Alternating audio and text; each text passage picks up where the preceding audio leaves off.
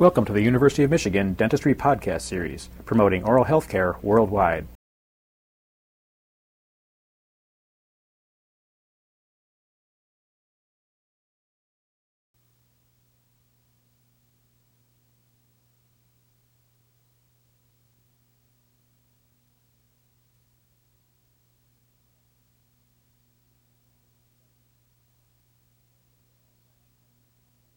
In this dissection, you will be removing the head and reviewing some of the cross-sectional anatomy of the neck prior to removing the deep neck musculature.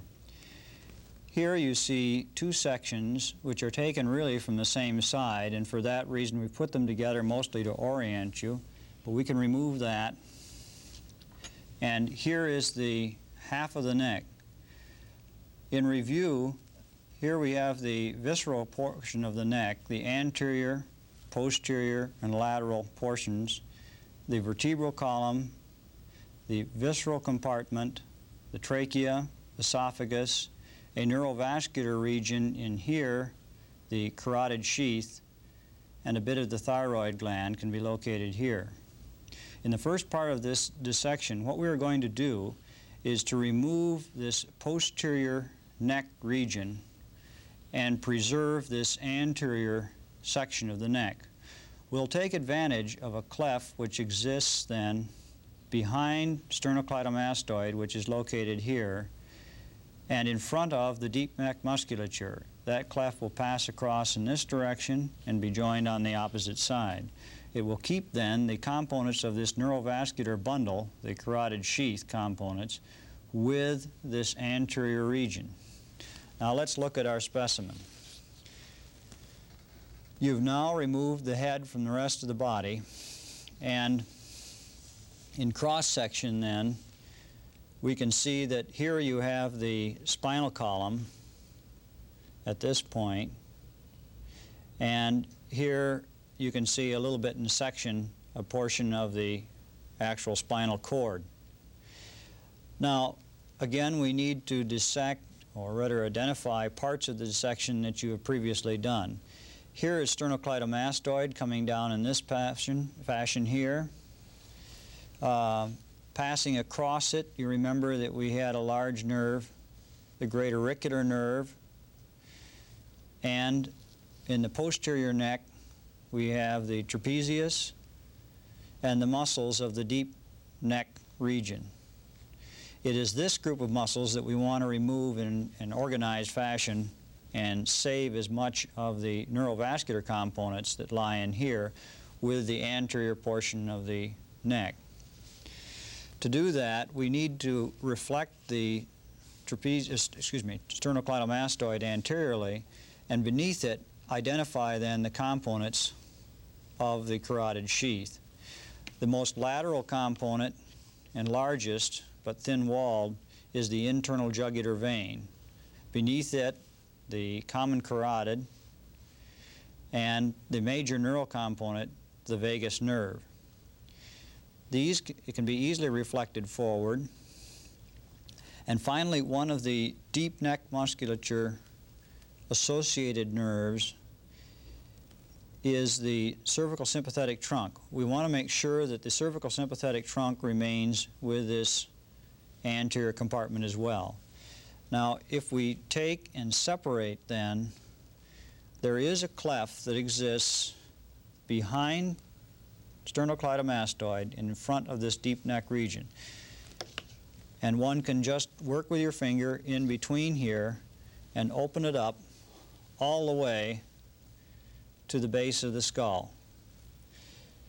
If you look at this, you can now see that the neurovascular components are here and here.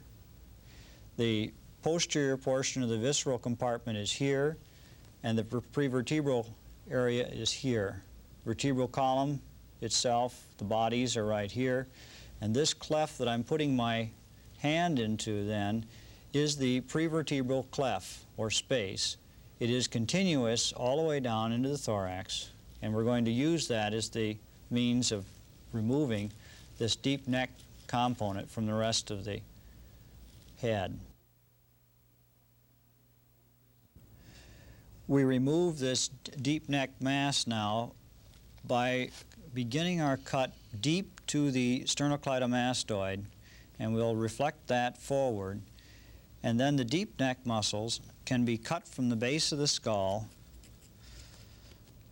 in this fashion. It's important to keep the structures that we've identified forward and free and safe from our removal of this deep neck component. Now, if this cut is properly placed, it will be against the base of the skull and will carry itself all the way to foramen magnum and then final separation can be worked out by cutting through the various ligaments in this region. And that's what we'll be doing next. These ligaments may, in fact, be rather tough. Sometimes, if you're lucky, you'll actually be able to pass the scalpel blade down and release them. Other times, you may need to use a, a chisel in this position, mostly as a pry, to pull this vertebral column away from the base of the skull. We have now released those anterior ligaments, and in fact, the deep neck musculature can be brought out in block. And you can see here then the sternocleidomastoid on one side, sternocleidomastoid on the other. If we turn it around, we can see that the anterior or visceral compartment is lying here. Uh, in this area, you can see the section cord at foramen magnum and the base then where the vertebral column articulated with the base of the skull. In the neck itself, you can see the neurovascular components lying on either side of this visceral region. These then are the carotid sheaths as they go up and enter the base then of the skull. I'd like to next consider then the meninges and how you are oriented to that. As in the spinal cord, the brain too then is protected by three layers of meninges, a dura, arachnoid, and pia level. The pia mater and the arachnoid will not be studied in any particular detail. However, in the cranial region, you must remember that the dura has two layers, one which is periosteal and the other which is meningeal, and is closely associated then with the surface of the brain. Now in your specimens, if you remove the, roll back the scalp, this has already been done for you. In this particular specimen, when you remove the calvarium, we are going to find that a portion of the brain is still present. In your particular ones, the brain will have been removed and you will look down and see a specimen such as we'll be showing you in a minute. But this periosteal dura then is fused with a meningeal dura in this region, and in the areas in which it is separated, you generate then what are known as the dural venous sinuses, spaces which exist then between the periosteal and meningeal dura. If we roll back this surface then of the combined periosteal and meningeal dura, we can see a feature that you will not have a chance to see in quite as nice an arrangement in your particular specimen. But here in the midline is the falx cerebri. It's a sickle-shaped septum of dura. It's a meningeal extension then between the two cerebral hemispheres.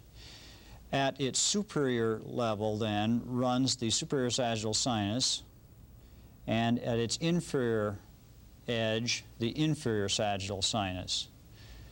These then are going to reach into an area that is called the tentorium or the, of the cerebellum, which is going to be lying deep and in this region. This tents over then the cerebellum, dividing the cerebrum from that portion of the brain. Now I'd like to consider the inner aspect of the cranium the way you will see it in your particular specimen. This specimen is more like what you will be encountering in the laboratory in that the brain has been removed, the tentorium has at least been reflected to one side, if not totally removed.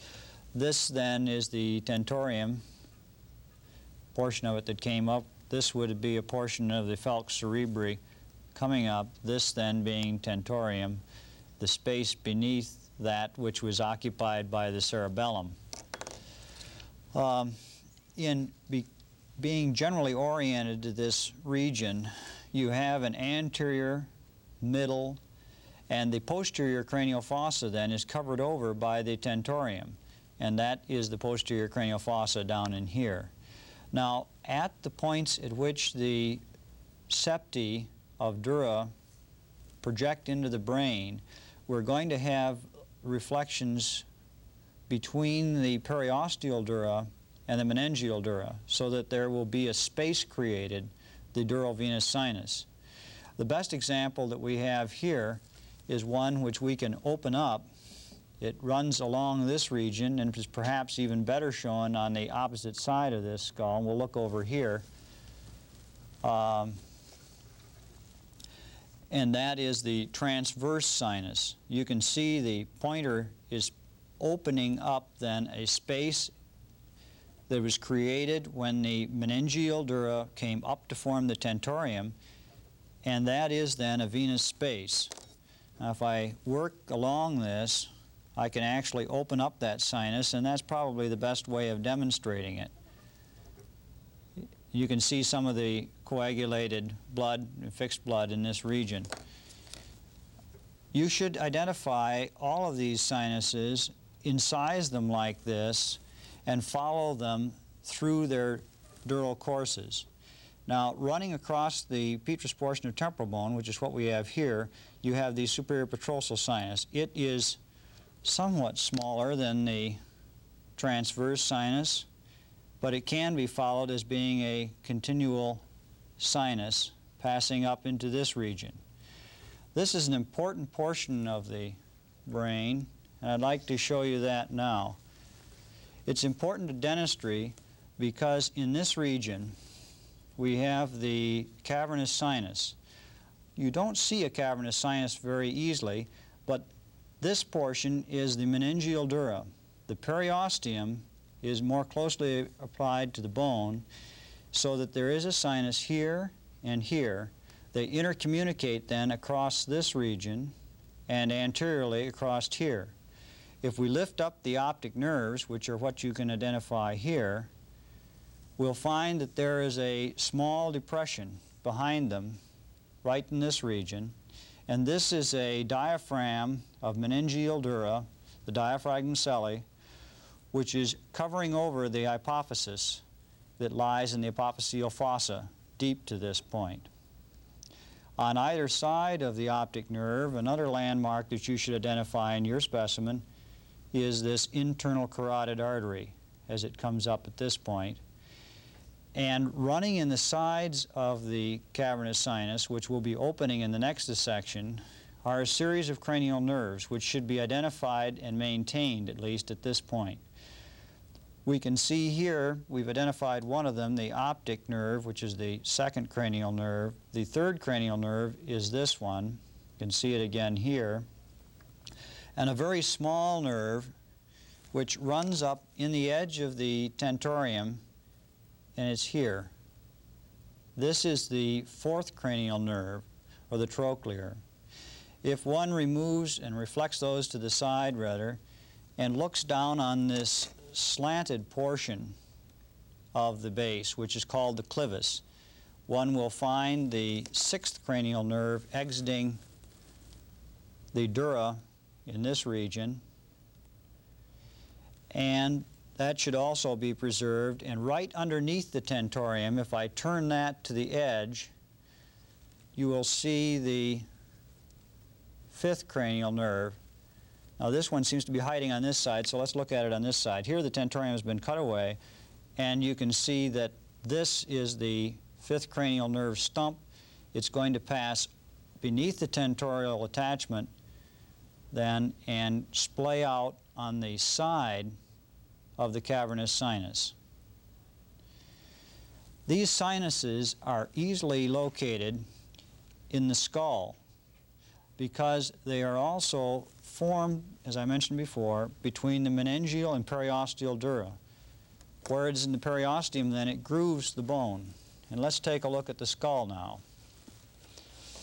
Here, in the skull, we can see that the skull also shows grooving. The superior petrosal sinus that we showed you is located here, and you can see that it grooves this portion of the temporal bone. It's called the petrous ridge, and there's the groove for the superior petrosal sinus. It's coming toward the area we just talked about, the cavernous sinus. The cavernous sinus itself lying on either side of the hypophyseal fossa. If we turn the skull so that we can see more of this bony modeling, one of the most outstanding ones in your skull that you will see is this one. This is the transverse sinus groove. It then will pass around and arch down in an S shape, the sigmoid sinus, as it heads down toward the jugular fossa, or the opening for the internal jugular vein. So as you can see, you can review these sinuses well at home as well as in the laboratory because of the lines and demarcations that they leave on the skull itself. One final feature then of the dural-venous sinuses is associated with the ventricular system of the brain. And that is that the, within the, the ventricular system of the brain, cerebral spinal fluid is produced it must be reabsorbed into the venous volume, and that occurs in the superior sagittal sinus. On the specimen we looked at first, we can reflect the periosteum, periosteal dura, and look inside the superior sagittal sinus, and that is what we can see here. Leading out from that sinus, then, are venous lacunae, and within the venous lacunae we have small tufts of the underlying arachnoid layer which are going to penetrate in this region. These are called the arachnoid granulations. They make a granular-like appearance in the superior sagittal sinus. It is through then this arachnoid granulation that the cerebral spinal fluid is finally reabsorbed into the venous system. The details of the ventricular system can be better studied in the laboratory using the models and section brains which are available to you there. You've been listening to a presentation from the University of Michigan School of Dentistry, which is dedicated to supporting open learning and open educational resources. This recording is licensed under the Creative Commons. It may be reused and redistributed for nonprofit use. Please attribute materials to the University of Michigan School of Dentistry and redistribute under this same license. For more information on how this and other University of Michigan School of Dentistry recordings may be used, visit www.dent.umich.edu/license.